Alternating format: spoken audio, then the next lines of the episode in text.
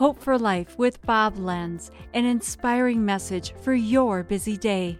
The Bible says in 2 Timothy 3 7, they're always learning, but never able to come to the knowledge of the truth. Hey, mommy, said the four year little boy, I just burped in my pants.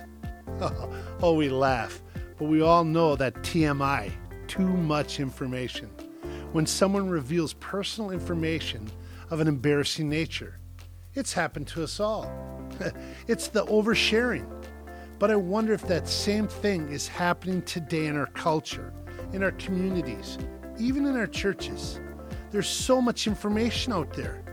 In the algorithms of social networks, computer science that continues to give us the same information over and over again, different quotes and different sources.